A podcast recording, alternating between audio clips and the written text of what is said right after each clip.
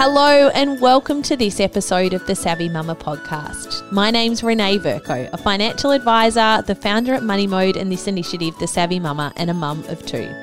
Now, just a little reminder that the Savvy Mama podcast exists purely for educational purposes, and the discussions we share are general in nature and do not consider your personal objectives, financial situation, or needs. Therefore, it's really important that before you act on any of the information, that you consider its appropriateness to your situation and seek independent financial advice. Today on the show, we are talking superannuation, and I've invited in Pauline Taylor, who is a finance and economics consultant, a well known advocate for women's financial literacy and superannuation policy here in Australia, and an active member of several women's support groups. Pauline is seriously concerned about the significant gender gap in superannuation in Australia. She is keen to encourage women, just as I am, to take more interest in their super, to let them know that superannuation does not have to be dull and boring. That you can be super smart by understanding the system and making it work for you, and not seeing it as a chore or something to worry about later on, but seeing it as a pathway to financial independence.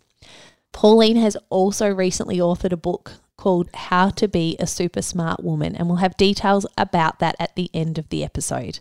I'm really looking forward to today's chat with Pauline. It's not often that you come across somebody so passionate about this topic. Pauline, thank you so much for joining us today on the Savvy Mama podcast. Good to be with you. Now, I thought we'd kick off with, if you wouldn't mind sharing a little bit about your journey to where you are. You're a very passionate advocate for women and their superannuation. So, if you could tell us a little bit about your story and background. Yes, well, I've been involved with women's finance programs for about 20 years now. My background is I'm an economist by training and uh, spent many years working in uh, the finance industry and business consulting, and I worked in government.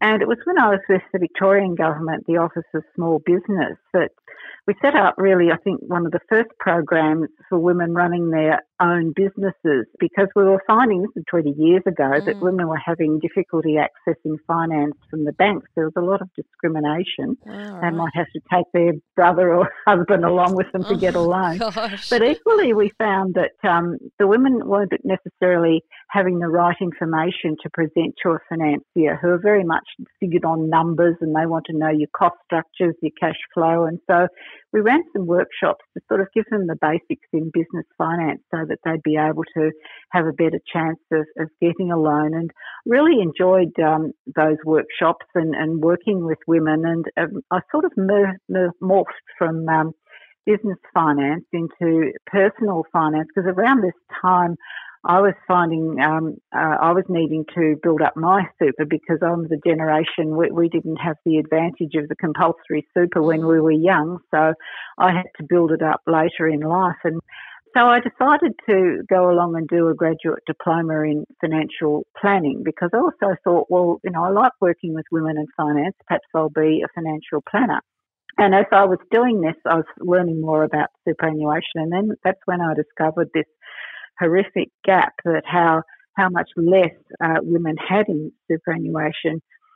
So I saw a need to um, become active about this, and so I started doing submissions to the government. I was invited to speak to various groups about this, and um, I started doing some seminars for super funds and for not-for-profit groups to try and raise awareness amongst women that the superannuation system is very much biased against them and they can't rely on it to help them. But I was finding that the women that were coming along to these seminars were often in their 50s and they'd sort of suddenly become aware, oh, I need to do something about my super. But then uh, it becomes more difficult to put money into it as you get older. There are limits on contributions. So, so many of them were saying, oh, look, only I'd thought about this when I was younger. And so it, it, sort of grew for that. I, I, never went into financial planning. I finished up going more into financial education, but particularly for women. And more and more there was this emphasis on superannuation because I found there was such a low level of understanding, um, basically of how the system works, but even more seriously, about the fact that it discriminates against women. Let's talk a little bit about that because some of the facts around women and their super are absolutely staggering. One of the stats with women and super, women currently retire with 47% less superannuation than men, which is just, you know, I think we anecdotally know that, you know, there is that issue there between women's balances and men's balances. But to hear that the average is 47% is just staggering. So, do you just want to share with us some of your learnings around why there is such a big gap? The way our system works, because it was designed, I mean, it never it was never intentional to discriminate against women. It, it came out of the union movement, really. And um, industry funds were very male dominated, and it was based on a system where a person would work their whole working life, you know, starting work at the age of 18 and staying in the workforce continuously. And initially it was only 3% of salary going into super. But if you put continually an amount of money into super over a working life from the age 18 through to 65, then you can accumulate uh, a reasonable amount of superannuation. What wasn't thought of back then was that women have these different working lives where far more inclined to work part time. Australian women actually work part time more than women in other developed countries, and that's connected with our childcare system, and that's, mm. that's a different um, yeah, issue yeah. again. But um, so working part time taking time out of the workforce to have children, and also the fact that women earn less than men. They tend to move into the more caring occupations, nursing, teaching, childcare, aged care, all those occupations earn less than men. And the way our system works is that the superannuation guarantee of 9.5% on a low salary, you, you get nothing. So so women's balances from the age of 35 start getting really significantly lower than men because of this time out of the, the workforce or working part time. But on top of that, a lot of people don't realise that the impact of our taxation system has significant implications for superannuation. And it might shock you, Renee, to learn that um, mm. two thirds of superannuation tax concessions go to men mm. and only one third to women. Now, that is grossly unfair, and people say, well, why aren't women marching in the street about this? Yeah. Well, because a lot of them, first of all, don't realise it, and secondly, a lot of them haven't got time for marching in the street anyway. But see, the reason for it, superannuation is taxed at a flat rate at 15%. So if you're on one of the higher tax rates of 37% or more, and you earn a a high salary, there's a much, much greater incentive to put extra amounts into superannuation. And who are on the higher tax rates and higher incomes, it's more likely to be men. So there's been considerable incentives for men to put huge amounts into super, and this is what's happened, and this is why we've got this gross inequity mm. because there's the incentive. There's no incentive at all no. for people on the lower incomes to put money aside for super. But if you've got a higher income, you can get a considerable tax break.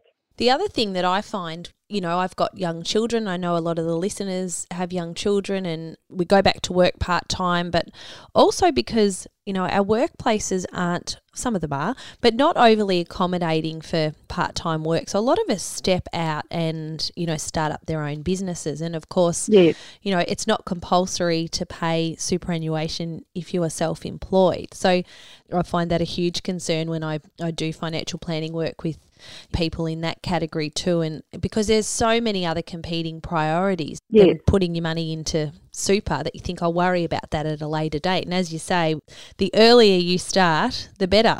Yes that's right. So perhaps let's talk about some of these strategies specifically that women can start to think about in regards to their super. Yes well I think to start off it's important for women to realise how superannuation is a family asset. Now, a lot of women don't sort of think about it as an asset, particularly because, oh, it's, you can't access it now, it's so far in the future. But it is a family asset that's just as important as your family home. And if you don't have a home, it's, it's probably your most important asset. Mm. And just as you would maintain your home, make sure that the roof's not leaking and look after it, you need to do the same with superannuation to recognise that it's an asset. And I think it's a good way to start a balance sheet. This might be my background in, in business no, finance. that's absolutely yeah. Yeah, of what you own and what you owe.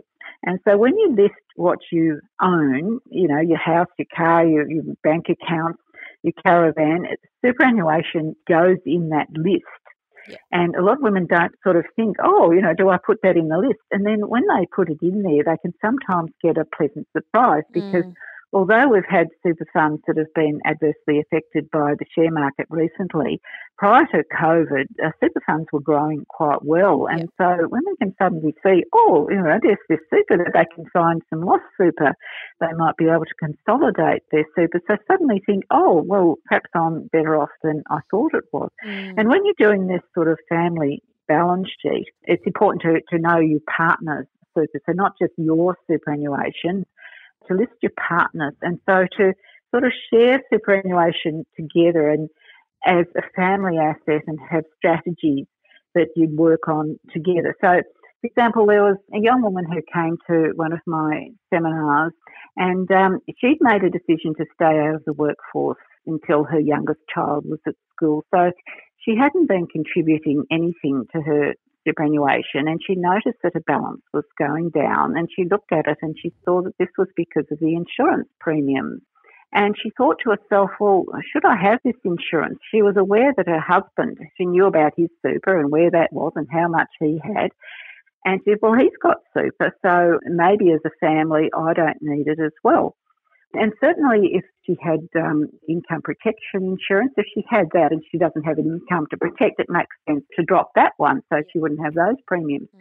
But with her um, death and disability insurance, I mean, if anything was to happen to her, although she's not earning an income, she's running that household, uh, raising the children, keeping the, the, house going. If anything happened to her, um, then her husband would have considerable expenses and his insurance in his super only covers his death and disability, yeah. not hers. Mm. So, in a situation like that, it would probably make sense not for her to drop her super, but to look at other other ways.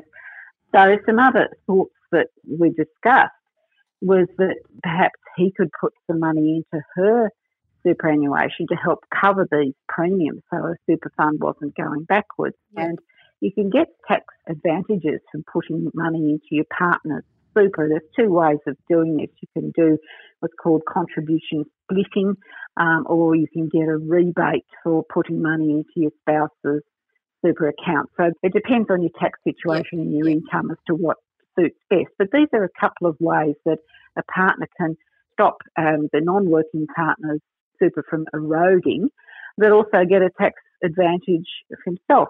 Another thing a woman in that situation could think of is that um, just getting a, a little job, even perhaps setting up a website at home or a part time job, uh, which would enable her to get the superannuation co contribution. So this is sort of means tested, but the government gives 50 cents in the dollar up to $500 of amount you've put into your super, and that could help cover the insurance premium. So she's, she's sort of not going backwards. So these are quite a few yeah. strategies that you can think of together with your partner.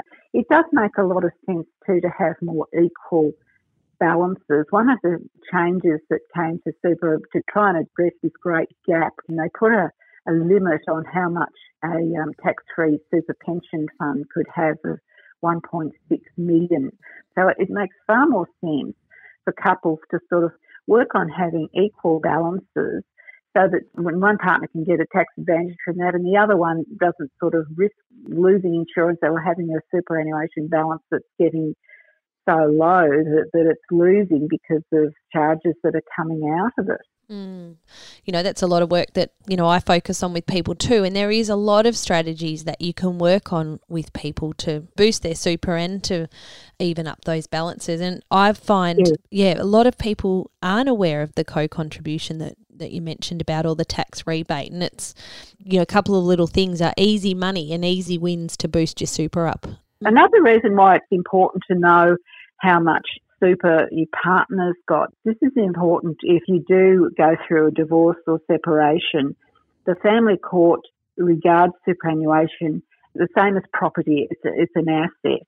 And so if a couple's splitting the family court has a formula for splitting that superannuation. Mm. It's not just a matter of adding up two balances and dividing by two. The family court recognises that in some situations, one partner might be putting in a lot more time um, and the other's putting in more money, but they sort of have a formula to sort of work that out fairly so that the split is done in a fair way.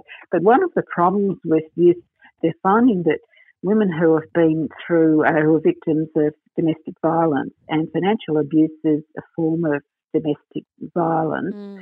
If in the case of, say, a husband and father who's hiding his assets and, and the costs for the family court and for lawyers to sort of track down superannuation that's being hidden, the legal costs are so great that by the time the superannuation is, is found, there's virtually nothing left after all the costs. So what's happening at the moment is that the um, Women's Legal Centre is, is trying to get the government to get the tax office to provide the family court with this information about superannuation because from the super fund's point of view, if you know where your partner's super is and you know how much there is and you're going through a divorce, you've at least got an idea, well, I know he's got a lot of super, I know where it is, so I'll spend all that money on getting lawyers to, to track it down and get it. But if you don't know how much there is, you might be in a situation where it's just not worth the legal cost. Mm. So um, they're trying to make that, that whole system simpler, but it helps so much if you know where that is mm. and roughly how much there is. So that's another reason why you do need to, to sort of share information with partners and also you want to avoid getting nasty shocks you also got to realise if you've got more super than your partner, you can lose your super as well. Yeah, I mean that is frightening, and I think one of your your top tips treating it as a family asset. I love that notion because it's so important and you know big part of this whole podcast series is to get the money conversation out on the table and to you know empower yeah. women and mothers and and whatever to you know to be able to have that money conversation and don't forget super off the list and it's very very important that you treat it as the family's asset yes and that you have complementary strategies mm. and so you know you share the information and and it's important to do this early on too.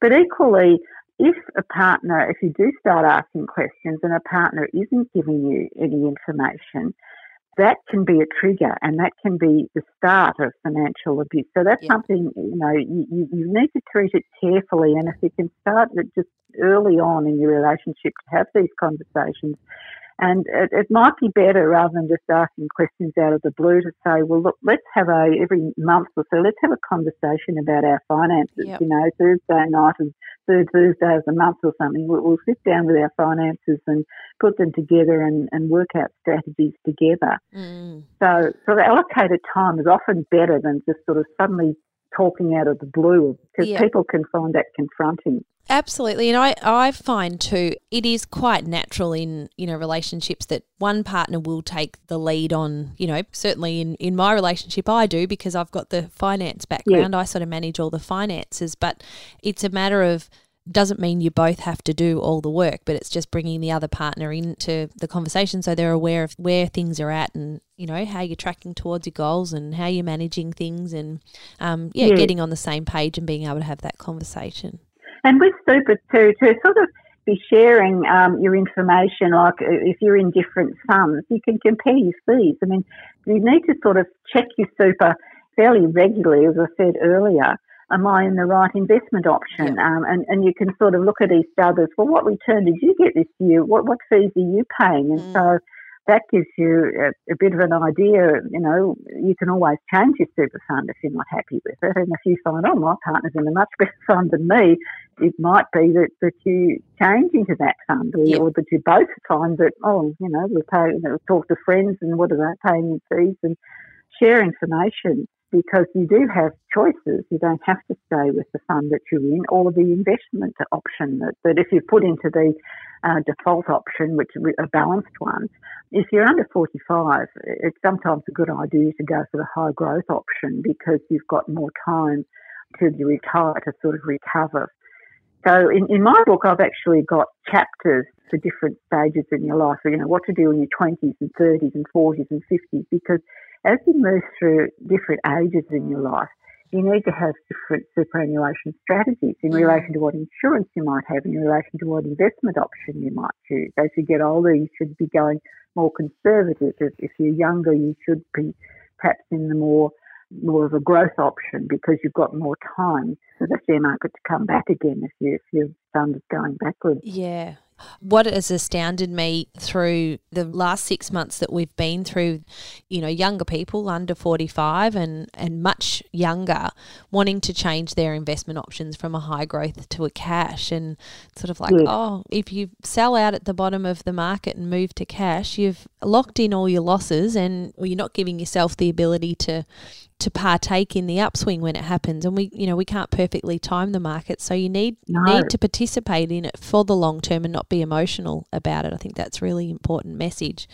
Um, and the concern too is that if you know because a lot of people forget about their super they might mm. sort of switch to cash yes. and then forget to, to, change it and it's sitting there in cash and actually going backwards. And yep and the market's been so volatile, as you said, it's come off, but it's also gone back up again. It has. And so if you're not in there with the recovery, you know, you miss out on that and you're sort of going out when it's down and perhaps coming back when it's up. And it's the worst strategy to sort of yep. cash out at the bottom and buy in at the top. Yeah. So it's really, really important to always have that long term view. And the other thing, mm. too, that I find with, you know, with life stages, you know, you still do remain invested through your retirement as well. And I think that's the other thing that's probably frightened me at the other end of the life stages and the conversation that's been going on, you know, that I see on social threads and things like that.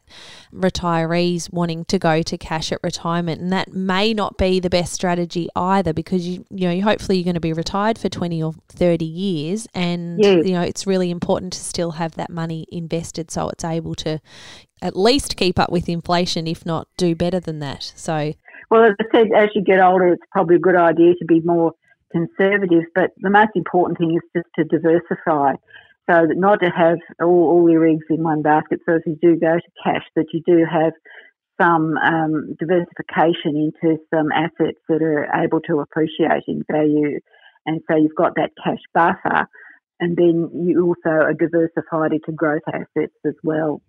Now, while we'd touched on the, um, I guess, the impacts that COVID's had on superannuation, the other alarming thing going on at the moment is this early release of super. And I know we shared some thoughts on this the other day. So, do you just want to share your thoughts as we discussed the other day around this piece of information? Oh, yes. Look, I think this is, is very concerning. Having worked in government policy, I think it's very poor policy. It's short term solutions to a long term problem, and it's quite serious uh, when you think about young people. Uh, look, I, I appreciate that some people really don't have any choice, that they have to pay the rent or whatever, but I would advocate really doing everything you possibly can. Look at all the other options. There have been some other provisions with, with COVID, with rent relief.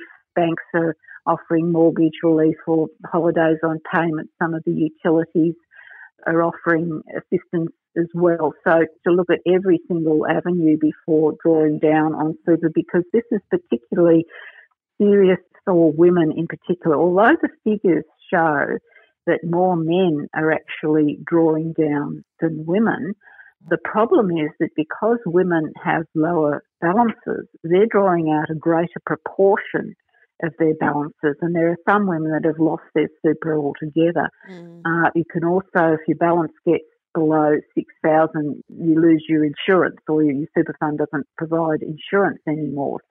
So the trouble is because women have got lower balances proportionately, that 20,000 that you can draw out can be you know, a significant, very significant proportion of their their fund.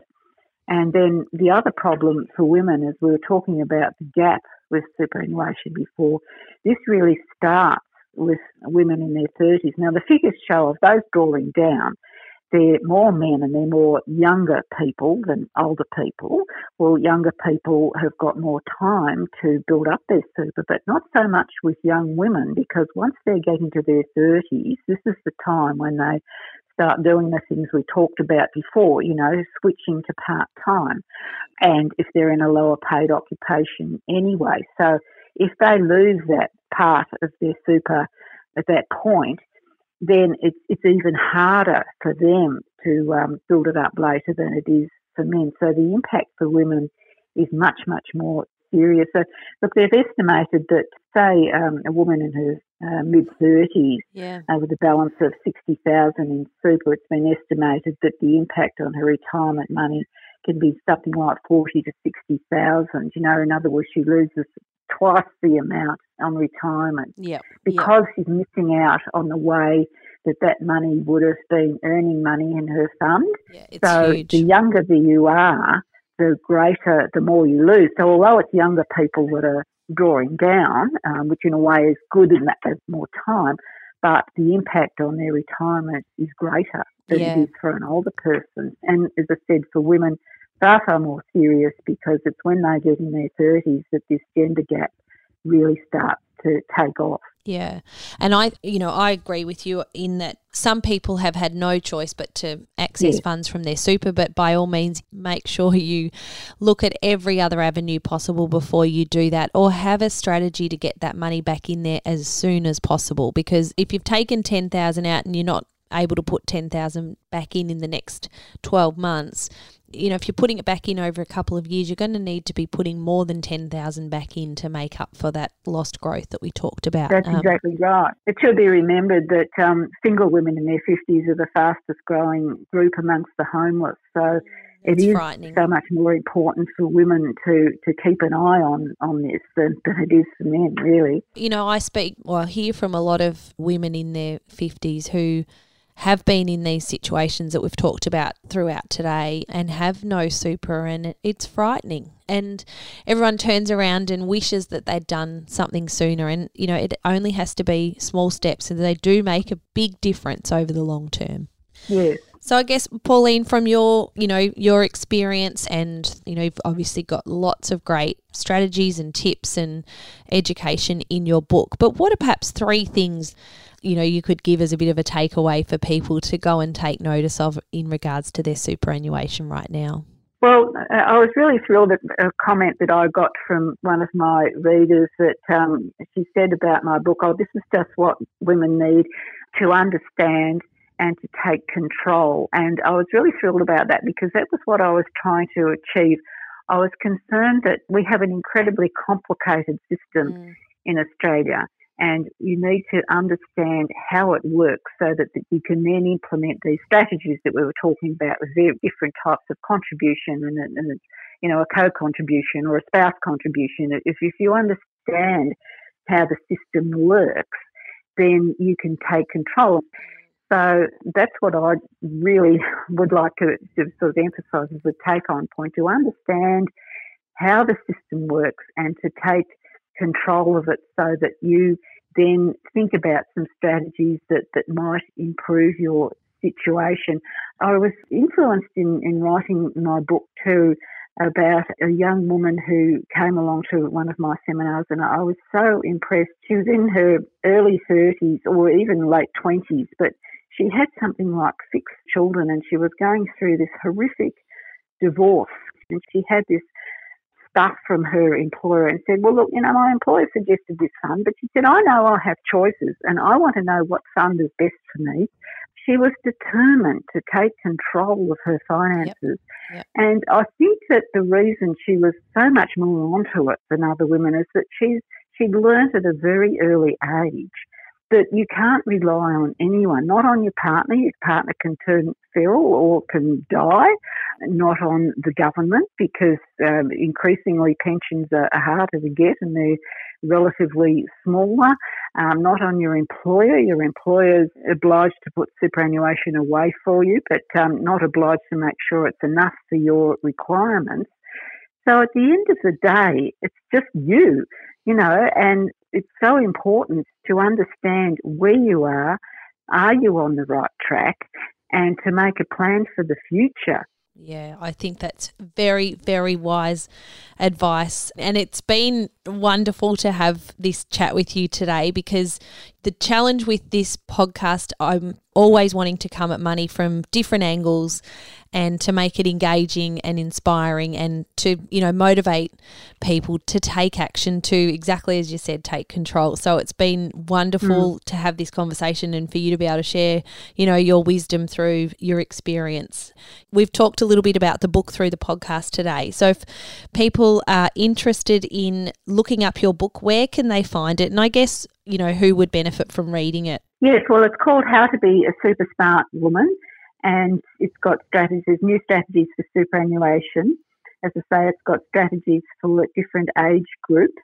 So, um, look, I've got some books that um, I got in for a, um, a conference that um, was cancelled because of COVID. So, I can offer these at half price. It, it retails at twenty nine ninety five, uh, but I can offer these at fifteen dollars, including postage. So, if people want to email, my email address is petaylor at gmx.com. We can add that detail into our show notes as well so that people can right. follow those links through and get in touch with you. But that's a very, very generous offer. Thank you it is wonderful that you've put out a book around superannuation because I I must say I haven't come across anything specific around superannuation that's been helpful. So it's a great initiative that you've. Well, another um, very good comment I got from a reader recently is she said that it was the best read that she'd had because I've I've written it in very simple terms. Yep. And I had a, an editor and the reason we had these different ages and stages, my editor said to me, Oh, Pauline, superannuation is such a boring topic. How can we get women to take an interest in this? And she said, You know how in women's magazines they have sections on how to wear your hair and, and clothes to wear in your 20s, 30s, and 40s, and how you have a different look at different stages.